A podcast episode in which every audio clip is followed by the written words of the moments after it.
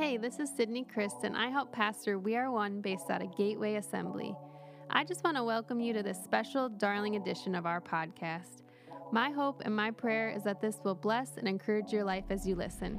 So grab a cup of tea and let's get in the Word.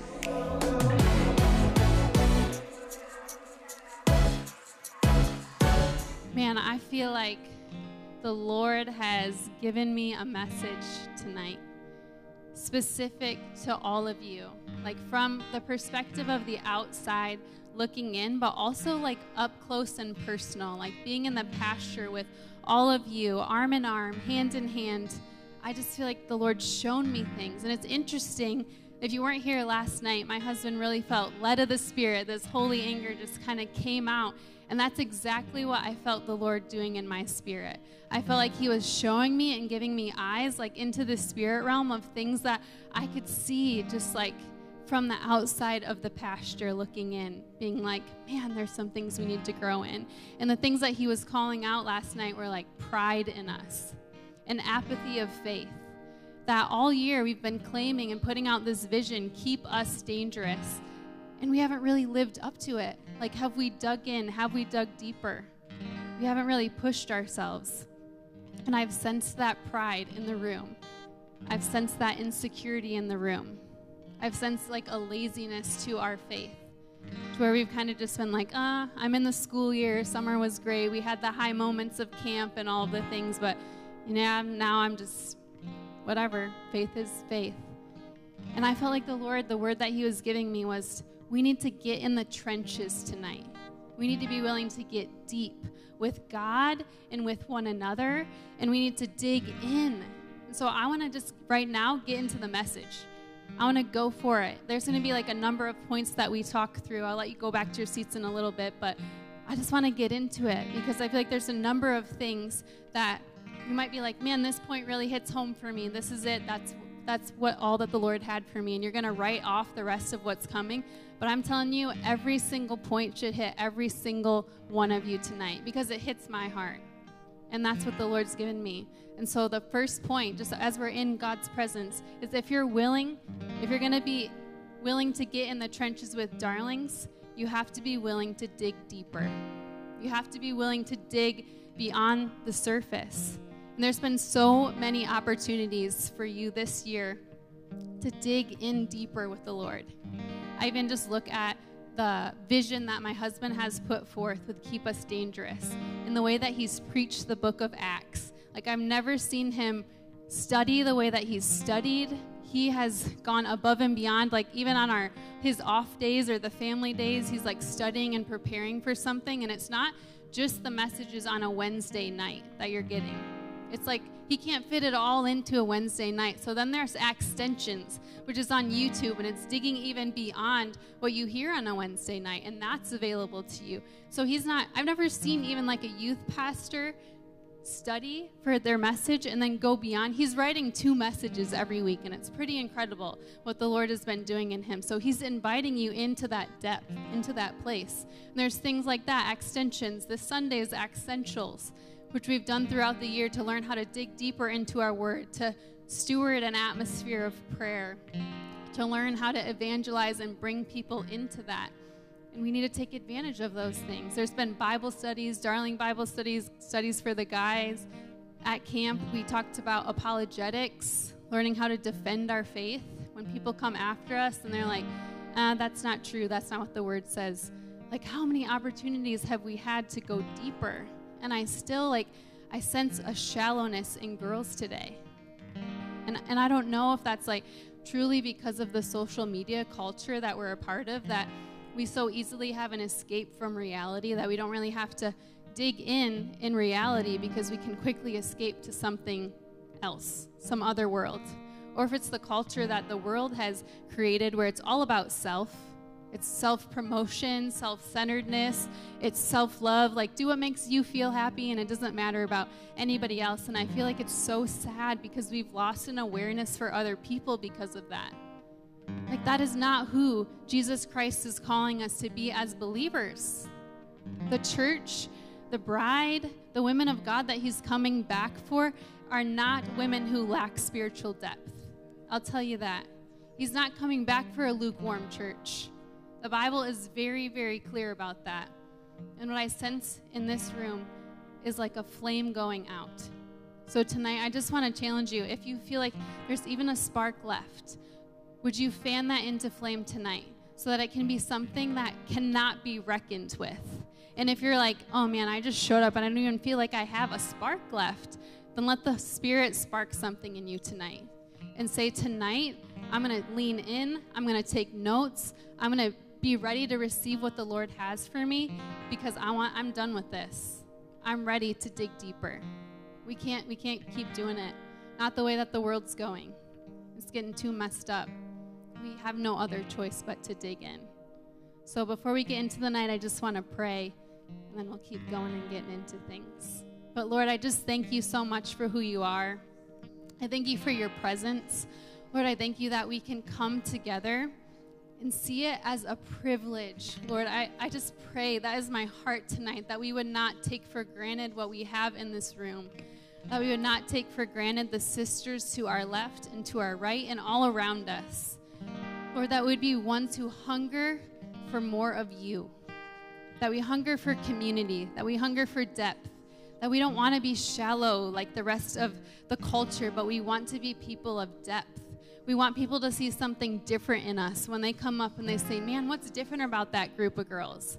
I sense something deeper and I just have to be a part of it. Lord, I pray that you would just fan into flame those sparks that are just flickering right now. They're about to go out. Lord, would tonight be something that just fans it into this huge fire for the ones who feel like it's already gone out. Lord, would you spark something in their spirit as they lean in? Lord, we love you. You're worthy of that depth of a relationship with. So, would you help us steward that tonight? We love you, Lord. We just pray this in Jesus' name. Amen. Amen. Well, we're in it. As you head back to your seats, why don't you hug like three darlings and tell them, are you ready to get in the trenches tonight? Because Sid's not messing around. Not messing around.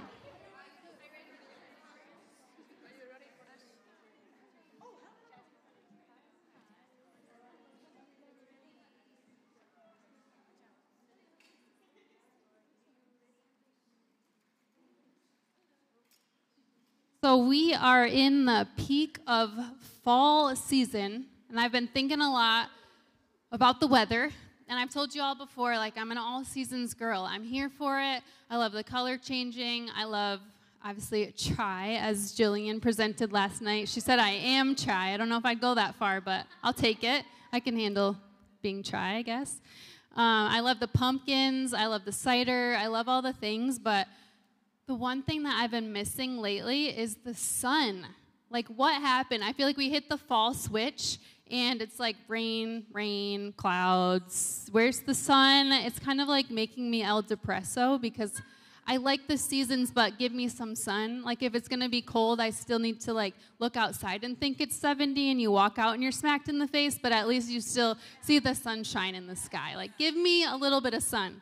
And I think my boys need it too because they're like, they got the outside love from me. My husband's like, eh, he could do without it, but I just like want to be outside. So all summer long, like the minute they wake up, they're like out the door. Can we get on the trampoline? Usually with half the amount of clothing that they're supposed to be wearing. And I pray for my neighbors because um, I'm sure they've seen more than they want to see. And I'm like, dudes, if you're going to be outside, it requires pants, underwear, specifically, all the things. They just don't get it. They're ready to get outside, and they are like boys to the core. Like, to the core, Lord, what are you doing? I know He knows what He's doing, but I'm like, boys to the core. They want to be in the dirt and they want to be in the mud and they are grabbing shovels and things and digging up pieces of our yard that should never be dug up. And I'm like, why?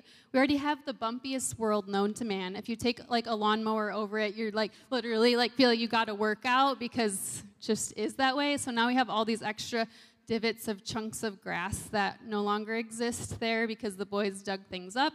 They dig up my flowers, they dig up our neighbor's flowers, they find worms. I'm not a worm girl. Like, even if we go fishing, I don't want to do that part. And Zealand, like, he's honestly surprised me this summer because he's usually like my clean, like, the minute I'm soiled, I need to change my outfit, I need to wash my hands. But he's like the one coming up with all these worms to show me how big they are. And I just have to stand there and, like, yay for you. I'm so glad you found a worm that needs to stay outside he recently brought in like a ladybug and was like, I found this. And I'm like, yeah, they're everywhere right now. I'm not sure why. And then I hear down the hallway, oh, they fly. That's on your ceiling. I'm like, then they go back outside because that's where they belong. But they just love to dig, dig up things. And this summer we were at the beach one day. So, of course, had to bring all of the tools for the beach, like the sandcastle maker and the shovels and the things because I'm someone, it was like 75, kind of like my perfect day. It's like not too hot, not too cold, just right.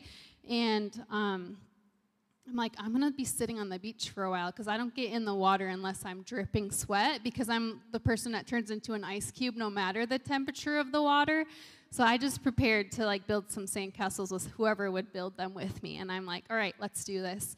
So we start building these sand castles and we're digging into the sand and i'm like man this is kind of rough sand. It's not like smooth sand which i guess when you're building a sand castle you probably don't want the nice like soft sand that moves when you touch it and you can write your name in very easily because it, you can't make a sand castle it just kind of plops. We're like we'll work with what we've got. So we're digging in digging in and we get into this kind of like clay and we're like well whatever i guess we'll just make our thing so we make the sandcastle and we start like digging around it, and the boys are like, "What are you doing? What, we made our castle. What are you doing?" I'm like, "Well, we need a moat. We need a trench around it, you know, to protect it from the bad guys, so nobody can." They're like, "Bad guys, yeah, we need to protect it." I'm like, "Okay, don't wreck the castle that we just built. We have to, you know, build the moat." So we're digging, digging, and they don't get it. Zion's flying sand in his eyes, all the things. I'm like, "Oh no, sand's in places that it shouldn't be." And they're just digging away and they didn't understand that you have to like dig deep for the water to actually do something because they would dig a little bit they'd grab a bucket full of water and they dump it on and they're like oh it's all gone. And i'm like well you have to dig it deeper. So we're digging we're digging and i'm like okay i think we're finally to the right depth it needs to be kind of tight narrow. We dump it in and they're like whoa because the water goes in you know goes back to the lake and then they stomped all over the castle and that was that and we had a good day at the beach it was fun. But digging trenches really reminds me of Elisha in the Bible. From Second Kings, Elisha in the Bible. And you might hear of the name Elijah. Say Elijah. Elijah. We're talking about Elisha tonight, who he prayed following Elijah. He prayed for a double portion of Elijah's spirit, double the miracles. Like he saw the anointing on his life, and he wanted to say like i want that but i want more of that. So he was digging in. We're talking about him like if you heard the song rattle like just ask the man who was thrown on the bones of elisha. We're talking about elisha not elijah tonight. But during the time of elisha there was a drought. So this, these kings they're marching their armies. They're marching them through this desert for days and they have no water there's no water for their men there's no water for the cattle that follow them and they're getting exhausted, they're getting parched. So they're in desperate need, and the Lord speaks to Elisha, and he tells him, Thus says the Lord, make this valley full of trenches. For thus says the Lord, You shall not see wind, nor shall you see rain, yet that valley shall be filled with water, so that you shall drink, both you and your cattle and your beasts. Now, this was an unusual promise from God. He's saying, get ready to dig. You need to get your shovels and you need to start digging. You need to get in the dirt and wait for the water to come. But I'm, I'm not sending any rain, I'm not sending any wind. And they're like, so we're going to dig. They're kind of like looking up in the sky. They don't see any rain clouds. And they're like, oh, are you kidding me? The last, I'm hot, I'm sweaty. They're honestly probably being a bunch of girls about it. And they're like, I don't want to dig. I've been marching for days. I have no water, and you're asking me to dig this trench, but you're not even going to send rain. So, yeah, like, how are these things going to fill up with water? And they're out there and they're like, grumbling, complaining, because they can't see what God's doing. They can't see that God's saying, You dig and I'm going to provide. All they see is, This is hard work. And I want to do hard work. I just want the thing that I want. He's telling them, Dig in and it will come. And this is a crucial part of God's plan. But they're like, We're kind of going off of the word of this newly appointed prophet. Like, who is this guy, anyways? Do we trust, trust what Elisha's even saying? He's telling us, the Lord's saying, dig these trenches, but man, if we do all this digging and there is no water, was it worth anything? But God promised to send it. He said, You dig, you do the work, and I will provide and meet the need. Because when we dig ditches, when we're willing to dig, God will fill a space that only He can fill. He will. And when God says, asks us to dig a trench, there's not always a cloud on the horizon. We don't always get to see the way that He's going to fulfill the promise. We just have to trust. And as we're per- putting the work in, we might not fully understand it. And that's why Paul felt the need to encourage the church of Corinth. In 1 Corinthians, he said, Throw yourselves into the work of the master confident that nothing you do for him is a waste of time or effort. Paul reminds us that nothing that we do for the Lord is ever useless if we dig in in faith, if we trust, like God said it, I'm going to do it. We have to be that willing that if it doesn't make sense, we're still doing it because God asks us to do it. It's like the parent mentality just do it because I said so. Pastor Luke recently preached a message on that. Do it because I said so.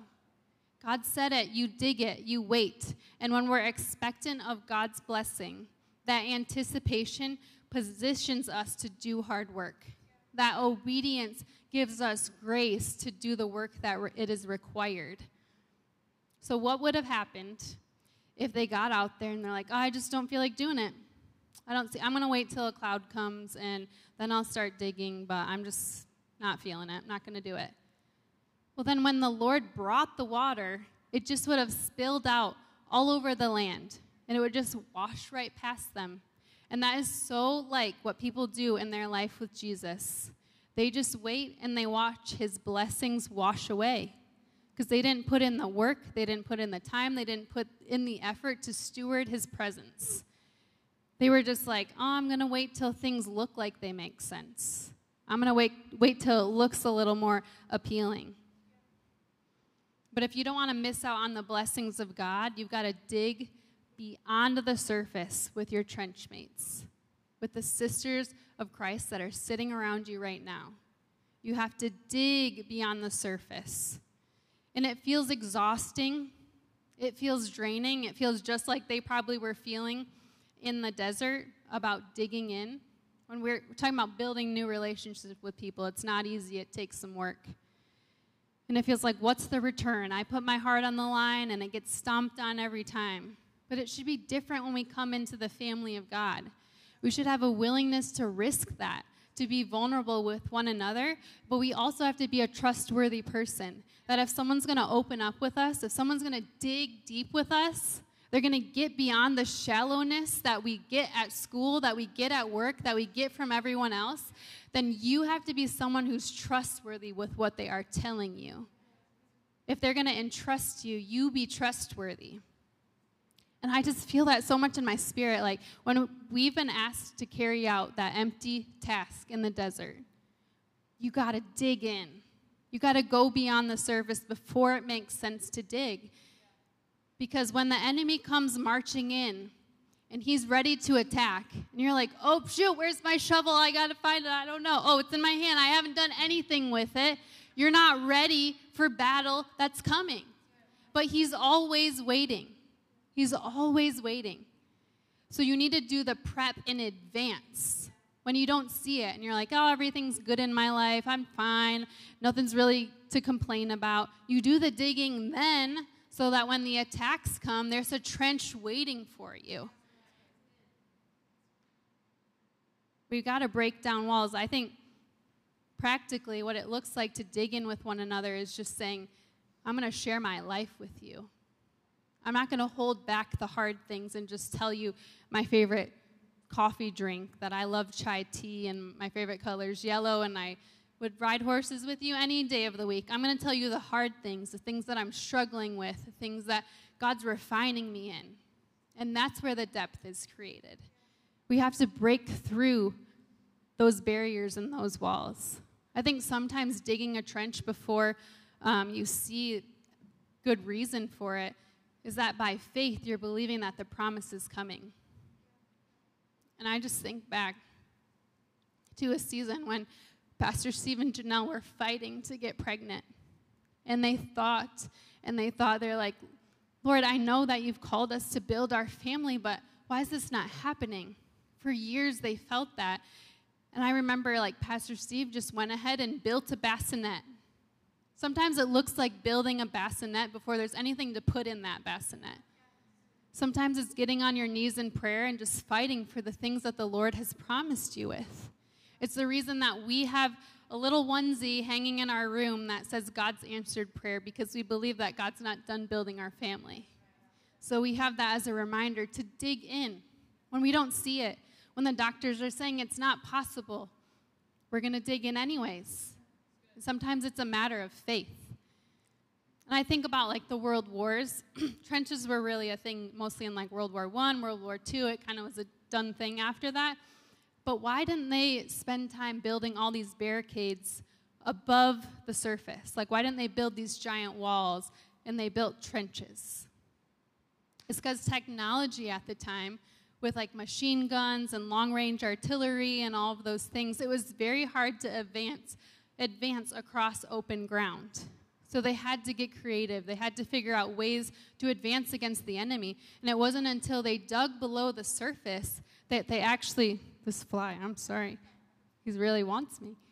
But it wasn't until after they dug below the surface that they could have extensive advancement against the enemy.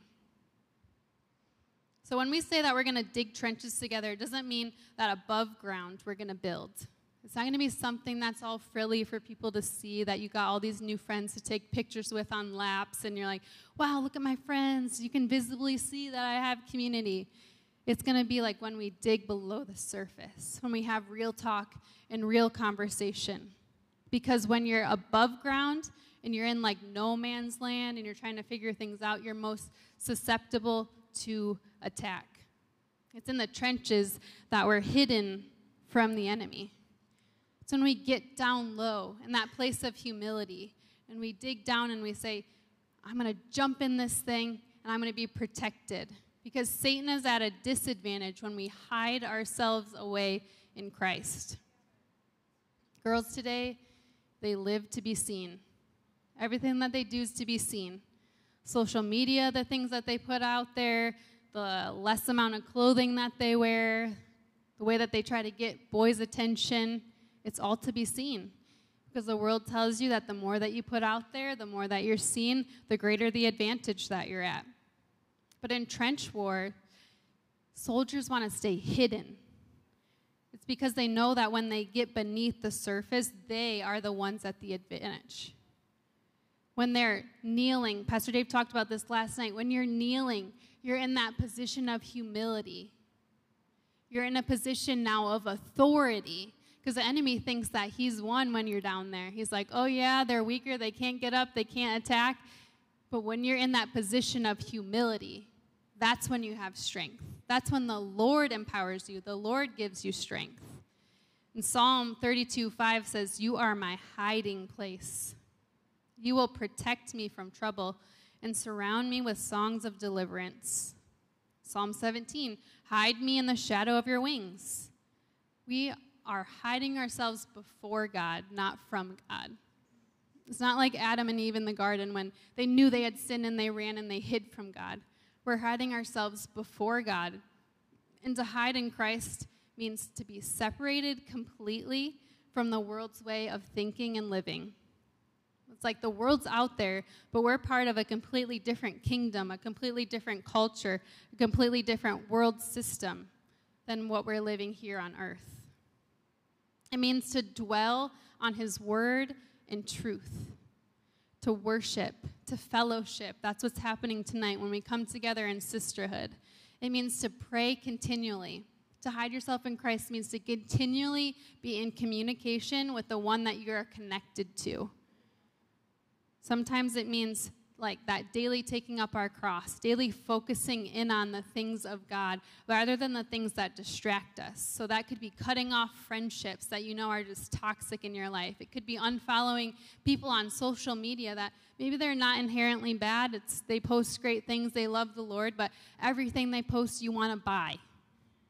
And so everything you see, you're like, "Oh, I just got a new dresser last year, but I need a new one now because the style changed and it's so stinking cute. Or they come out with a new cute version of everything like a crock pot that I want to spend $1,000 on just because it looks cute on your countertop. Sometimes you need to unfollow people like that because they're stewarding your money in the wrong way. They're influencing you in the wrong way. Maybe it's music and you're like, oh, this was me when I first came here. I remember talking with my youth pastor at the time, and I was like, what's the big deal with music? I just like a good beat, like I want to get down. And he's like, it's more about like the words. And honestly, some days those old bops come back on. I'm like, what was I listening to? What did my mom let me listen to? Holy cow. It was not good stuff. And that's because what's going into your ears gets into your heart and that becomes an overflow and it's rubbing off on you and you don't realize it. So those things when you choose to hide in christ you're hiding away from those things. You're saying i'm going to bury myself into the things of god.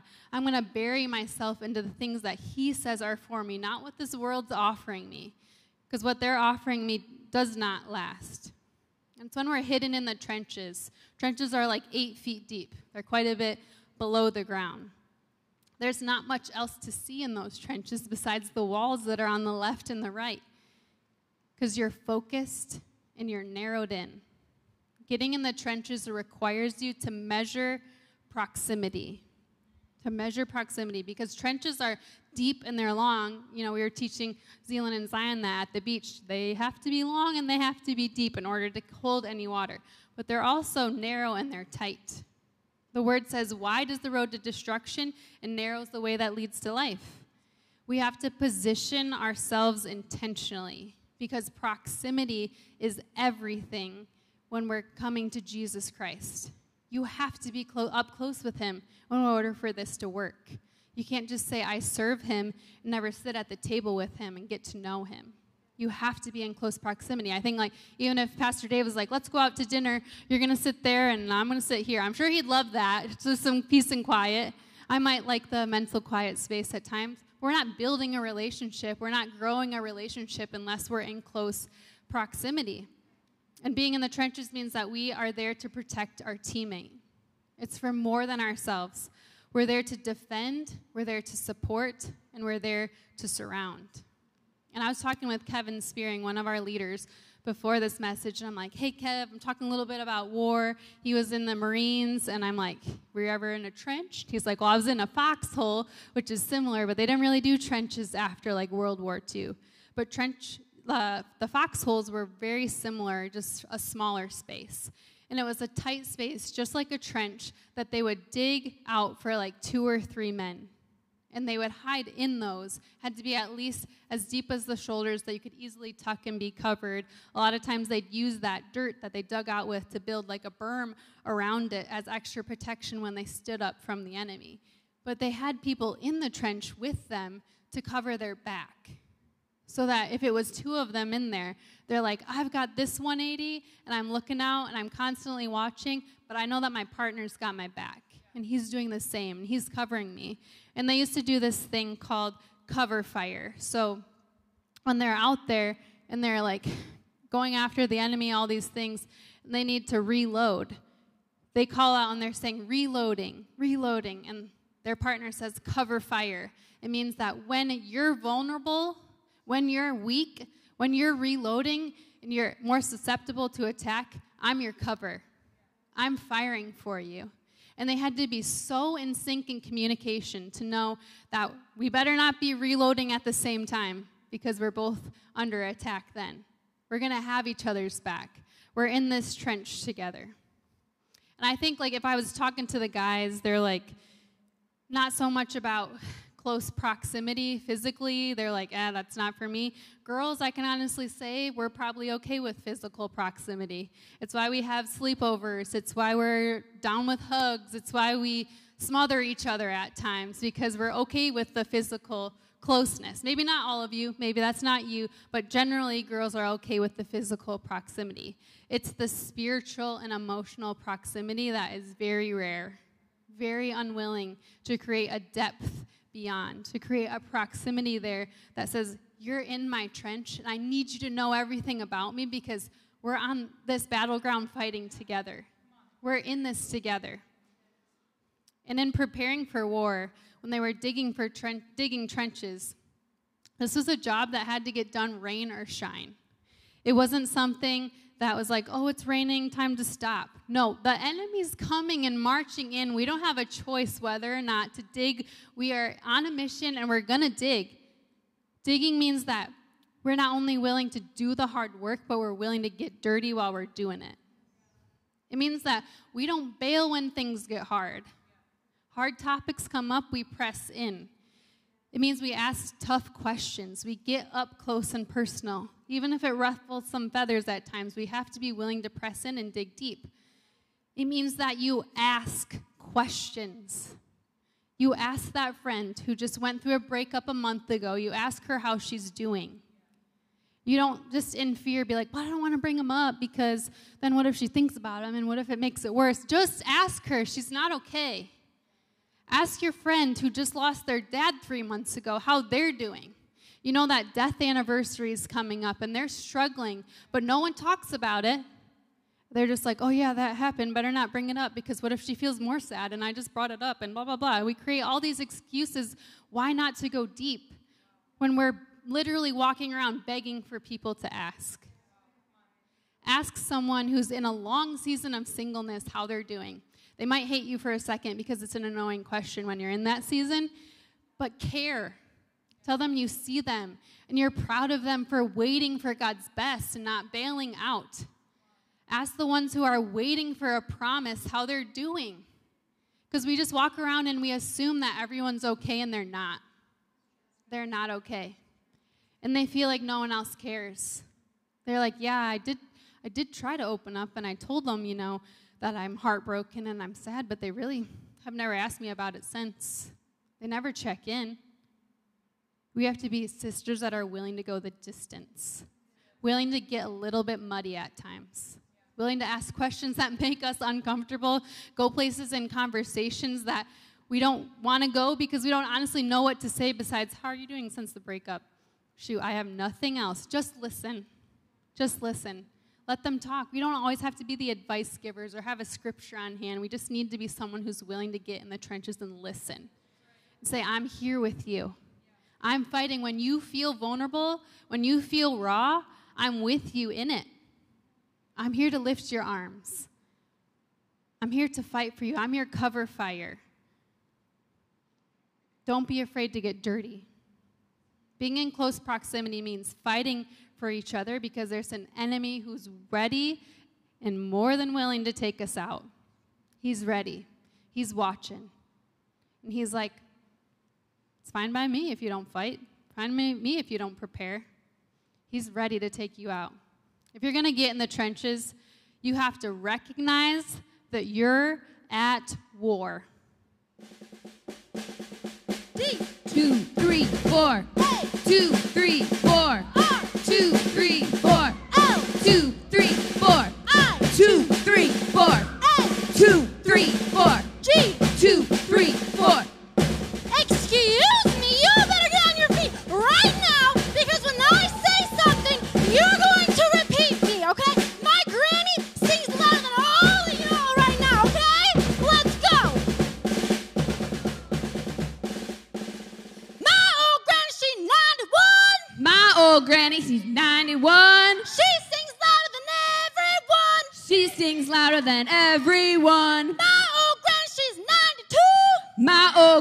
she's 92. She prays till her knees are black and blue. Prays till her knees are black and blue. My old granny, she's 93. My old granny, she's 93. She reads the word and drinks her tea. Reads the word and drinks her tea. My old granny, she's 94. My old granny, she's 94. She shares the gospel, knock, knocking on doors. Shares the gospel, knock, knocking on doors. My My old granny, she's 95. She pay tithes until she dies. She's gonna pay tithes until she dies. My old granny, she's 96. My old granny, she's 96. The gates of hell ain't got no grips. Gates of hell ain't got no grit. My old granny, she's 97. My old granny, she's 97. She danced her way right into heaven. Dance her way right into heaven. She met the Lord at the pearly gates. She met the Lord at the pearly gate. Oh,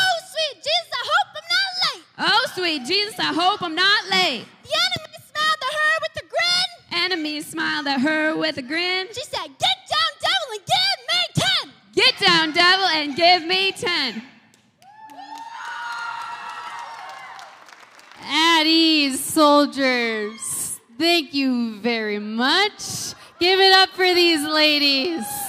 You can take your seats. It's a different kind of war in here. You know what I mean? We got grannies going to war. We got some interesting sergeants up here sounding off. It's all good. If you're going to get in the trenches, you have to recognize that you're at war. And we've been talking all year long about living dangerously. Keep us dangerous. It's literally the motto of the year. I can't think of something else that is more dangerous than war. I think of the people in Israel right now, and I think of the craziness that they're having to endure. They're saying this is the deadliest of five Gaza Strip wars. And at the 16 day mark, the death toll was at 4,651, with over 200 hostages and over 15,000 15,000 injured. These people are massacring entire families in their homes. They killed thousands and thousands of young people at a music festival that they showed up to have a good time and they were massacred. They are kidnapping elderly women, children, and entire families who are now being held hostage and wondering is today going to be my last day? Cities, buildings, homes are all being destroyed, and it's absolutely terrifying. Sounds like a dangerous place to be. But the war that we're facing against Satan is one beyond physical means. Because we're not at war over land, we're not at war over territory, over gold, over oil, over fuel. This is a war over our souls. Our souls are at stake. And now, more than ever, the enemy's gearing up. He's getting out his best machine guns, grenades. He's got every missile ready to take you out, to defeat you, deceive you, steal your joy, steal your purity, steal your mind. But we can't just suit up in these army greens and go out with our missiles because, as Paul says, he writes to the Corinthians, this is not a war won with weapons of the world. So you can go out there with your grenades and your bombs and all your things. Your AK 47, I don't even know all these terms. Just throwing them out there. Machine guns, probably all I know. But if you go out there and you're like, I'm going to take out the devil with this, but not going to work. Because that's not the kind of war that we're in. And yeah, Paul, when he wrote this, he faced lots of physical opposition. He faced plenty of it, more than we've faced, I can guarantee it. But he knew that there was an enemy orchestrating all of the chaos in the spiritual realm. He knew that he was the one stirring up the opposition, and he had to call him out for what it was. So once you understand that you're at war, you need to have a strategy to win. There's no army general, I can guarantee it, that is going to go out to his troops, just hand them a bunch of weapons and say, Have at it. Have your pick. What do you want today? A grenade, a bomb? Take your pick. Untrained men. There's not a chance that he's going to take troops out there that don't know what they're doing. It takes months, it takes years of preparation. For the Army in specific, it's 10 weeks of boot camp, six months to a year of advanced training for their special fields, and then maybe they're deployed. Kevin said for the Marines it's 13 weeks, and then he spent a few months doing combat training and all of these things, and another six months before he was actually sent out to do anything. It's because they understand that they need to get their troops ready. There is a readiness before you step into battle, and it's time to wake up because we're already at war. Satan's already after us. The army's out there practicing drills, scenarios, like what happens if this, blah, blah, blah. It's not just like, oh, let's wait and figure that out when it comes. It's like, no, I need to figure that out now because in the moment, I'm not going to know what the heck to do. And the enemy's definitely on me then. If I don't have a plan. It's why Paul points out to the Ephesians in chapter 6 put on all of God's armor so that you will be able to stand firm against all strategies of the devil. The enemy already has a strategy to take you out. He's ready to steal, kill, and destroy. The word says that his native tongue, his native language is lies. He's going to get to you through deceit, through doubt. And the funny thing is that he lays all his weapons out for you to see. He doesn't care if you know. He steals our joy, he steals our purity through temptation, through disappointment, through depression, through pleasure. He kills truth with lies and counterfeit. He creates doubt in us, deceit, confusion, accusation, pain, isolation. It's how he starts to slowly kill us. And he destroys our relationships through things like unforgiveness. He destroys our hope through things like fear. He destroys our confidence through delays at times. And He destroys our self worth by getting us to focus on all the wrong things. But He doesn't care if you see His battle planned, because in the end, He thinks that He's won. But Paul keeps writing, chapter 6 For we are not fighting against flesh and blood enemies but against evil rulers and authorities of the unseen world, against mighty powers in this dark world, and against evil spirits in the heavenly places. Therefore, put on every piece of God's armor so that you will be able to resist the enemy in the time of evil. Then, after battle, you will still be standing firm.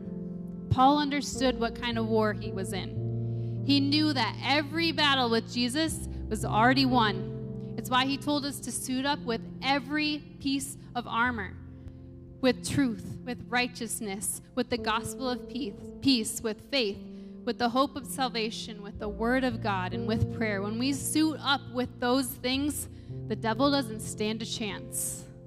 Before we even step foot on the battleground, Jesus has won and declared victory.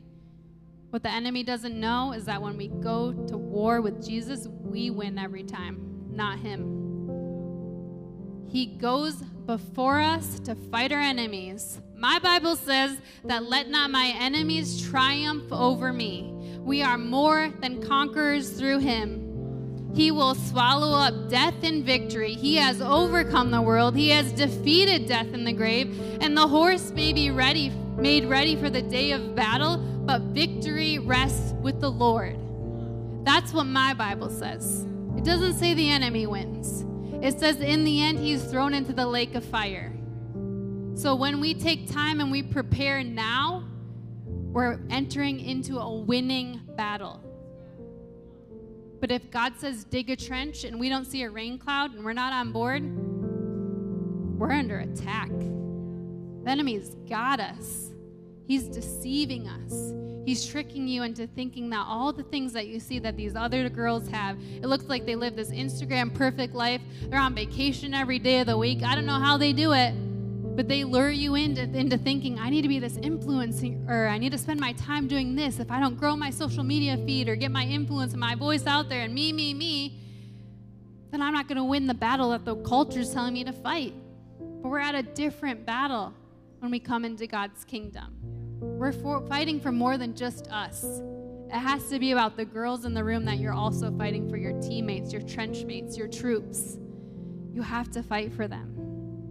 Can you three hop up here real quick? I just need a few girls. I'm going to have them hop right up here. and show you visibly what it looks like when we step into what God has already created us to be. He tells us when we're on our own, we can easily be attacked. If Layton's just over here, I'm the enemy, I could push her off here. I'm not going to, but it wouldn't, wouldn't be too hard. But God has wired us to link arms. So when they link arms, they are a force to be reckoned with. When they link arms, it's going to take a lot more work for that enemy to get through. He can't just walk up with his same old schemes, his same old tactics, because when she's feeling weak, I'm feeling strong. And she's linked to me. And I'm linked to the Word. And we're linked to Jesus. And He's linked to the Father. And they're linked to the winning team. So when we choose to fight the battle of our mind and say, when we say, I can do this on my own, no, you can't. You have to be linked because that's where the strength comes from. Like if I'm pulling, we're strength together. I could bring every single one of you up here. There ain't no football team getting through us. If we stack us four deep and we're standing there, we can link. We're strong together. We're stronger together. Thanks, girls. You can take a seat. God has wired us and created us that way. What I think is so unique about war is it has its own culture. It's a completely different world than the average day to day. They've got extensive training, the boot camp we talked about. They've got a code of conduct. They've got a dress code. Kevin was telling me in detail, like it had to measure to the eighth of an inch. Their ribbon had to be like in parallel with the pocket corner and all these things. Their their um, rankings and all these things have to be perfectly in line. And he got so into it. There was like books that he was studying to learn and just keep everything in pristine because they knew when they wore it what they represented. That they represented something bigger. But war had this own culture. It's been this way since the beginning of civilization. Its own songs, its own monuments, its own way of doing things, literature, all of the things. And as believers, we're of a completely different world. We're in the same world as everyone else, but when we link to Jesus, we're of a different kingdom and of a different culture. So it's made me think a lot like, what does the culture of Darling look like? What is the culture? When people come in from the outside, what do they see? Do they see us the same as every other catty group of girls, every drama filled group of girls who can't get over themselves enough to link arms together? They see a bunch of independent women when they walk in who's all about just doing their own thing? Or do they see sisters who fight for one another? Remember when I first came here? I first came uh, to Gateway, and the thing that drew me in the most was family. Like it truly was a family when you walked in. People hungered to be together. They did everything together. Went after church to Wendy's or wherever, hung out, then went to someone else's house for a bonfire, sat around, talked, talked about real things, talked about deep things. And that was the culture that was created. It was so different than the culture that I was getting at school. Because at school, I tried desperately to step in here, I tried desperately to step in there, and I just couldn't fit. It wasn't a fit. Because the minute things got hard, those people bailed on you. But what I felt in the church was people who stuck around, people who dug in, and people who cared. And man, I just look out and I wonder, like, have we lost that? There's something that was so special that, like Pastor Dave said last night, are we taking that for granted? Has our focus shifted? We've been studying the book of Acts all year. And the thing, their highest priority was being together. It was being united. And I want so badly for that to be what's said of Darling, for that to be what's said of this room, that we would recognize what we have together. We wouldn't take it for granted. You know, there's clubs and there's sports and there's work friends and there's uh, online friends, I guess. There's gym friends and all the things. And it's not that those things are bad it's just about what we do with it. We have to be the ones bringing them into this house, building this house, this culture, not the reverse. Because the apostles, they went out and they set demons, people free of demons. You know what they did after that? They brought those people in. They went out and they fed the hungry, and they clothed the poor, and they brought them in.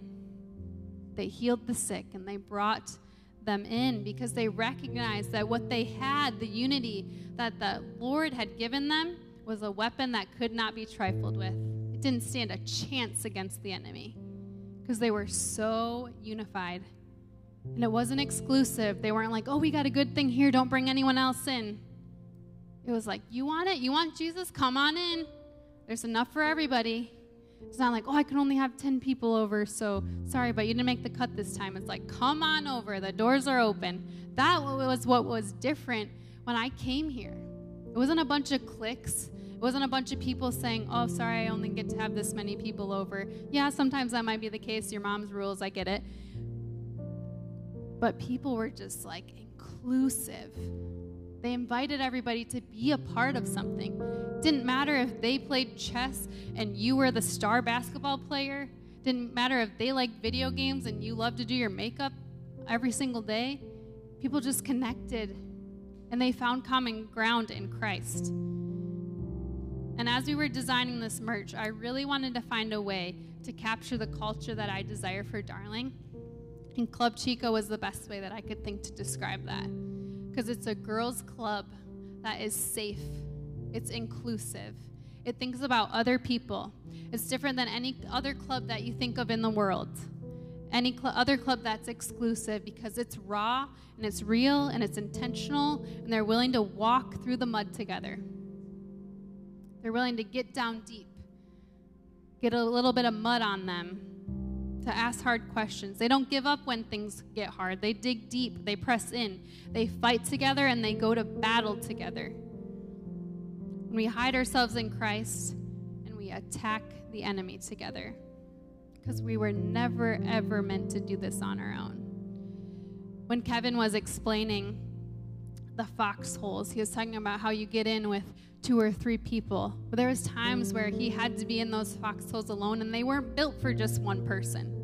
So when he was in there by himself, he's questioning things like, Am I doing this right? Was that someone over there? You're constantly paranoid and you're looking around and you're more worried and fear overcomes you and you're scared and you're like, I don't know if I could take the enemy on if they charged for me. When you got someone who's in that hole with you, in the trench with you, you feel like you can take on the world because that's how it was designed.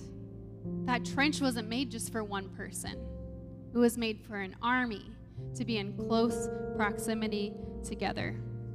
So when we wear this, just like the army represent, they put on that um, uniform and they wear it with pride because they know who they're representing. And they have strict orders to follow. Your hair needs to be cut like this. You need to act like this, talk like this. Sure, it's different on the base camp when they're around all the guys, but they represent something.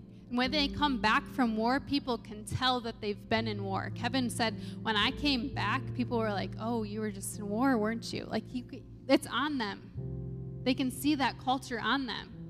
So this is figurative, but when you wear this, think of who you're representing. What kind of club are we representing? Are we representing a Jesus club, an inclusive club where we invite people in, where they feel safe, where they feel like they can come in here with their hair down and their makeup off and be like, oh, this is what I'm going through. Life sucks and I don't know what to do about it. And we can be like, that's okay. We're going to fight with you. Here's what truth says. Here's what God says. Or are we going to be every other catty group of girls? We're going to wear this and we're going to snub people and we're going to say they're not good enough. They'll never come to Christ. They're too far gone. Or are we going to fight for people? We're going to bring them in. Because tonight, just like last night, Pastor Dave's like, I'm not messing around. We're not leaving here until the culture's shifted, till something changes, till we dig in. And that can be with you personally, with the Lord, and you feel like I've just been way off. I've been so shallow, and tonight I just need to get on my face and I need to dig deep with the Lord. Or maybe we need to grow in close proximity with some people. We're going to press in. We're going to press in because the enemy's done gaining ground tonight. I'm not letting him advance anymore. We're going to link arms and I'm going to fight for you. Will you fight for me? Will you fight for each other? I want to press in. So we're in a minute I'm going to pray. Then we're going to come forward. We're going to have a response time. And you can stand, can kneel, you can get out your journal and write out your thoughts. You can sing, you can have a conversation with somebody if you just need to let things out and be like, "Oh, I've been holding all this in and I haven't told anyone." Because I felt like I could do this on my own, but I recognize that I can't. So, would you bow your heads with me?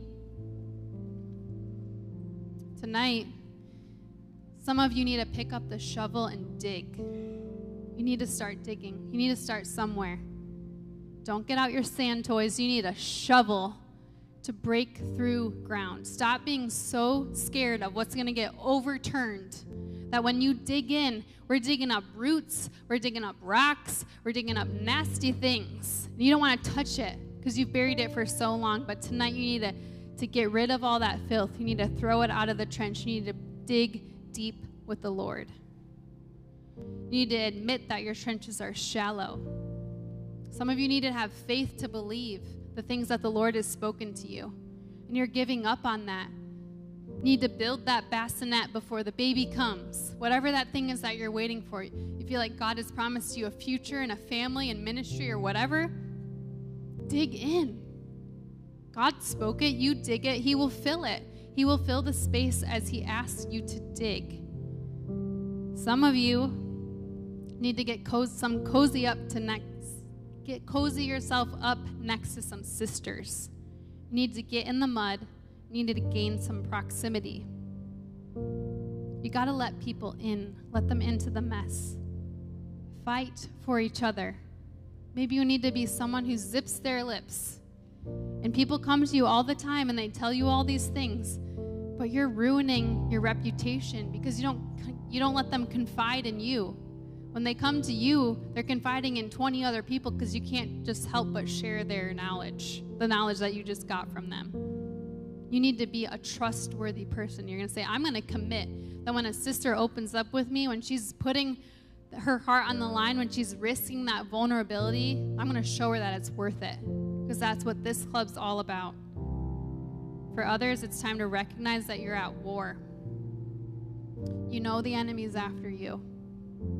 He's laid his weapons out in plain sight. And he said, I'm coming for you. And you can see it. People have spoken into it. And you've just ignored it. You haven't been preparing for battle. There's no plan of action. The enemy's marching in. And you can see him, but your trenches aren't dug because you haven't cared. There's been a laziness, a lackadaisicalness to you. And tonight you need to take back that victory that the Lord gives you in Him. He's already given you the victory. So each of you know what that thing is. And as I pray, you with open hands say, Lord, speak to my heart. If I need to dig, then show me the, the shovel. Tell me how deep. How deep do I need to dig, Lord? Not why do I need to dig, how deep. If I need to draw in close proximity with people, then show me. Show me how to do it. I'm scared. I'm scared, but I want my sisterhood to be worth something. I want it to be raw. I want it to be real. Some of you, it's time to just suit up, battle up. Say, I have not even been aware that there's this spiritual battle going on around me. So let's pray. Then we're going to come forward and we're going to let the Lord minister to us. Jesus, I just thank you so much for what you're doing in this room. Lord, what you started cultivating last night. Lord, I thank you for your spirit. Lord, I thank you that you care so much for us, that you are willing to humbly lay yourself down, all of your wants, all your desires, and you said they're worth it to me. So as you go to battle for us, tonight, we're going to say, We're going to battle for you, Lord. We're going to break through. We see that we're in a war, we're in the, in the midst of it. That Satan is doing everything he can to pull us to his side, to tempt us to believe and think that we're, the winning side is on his side. Uh uh-uh. uh.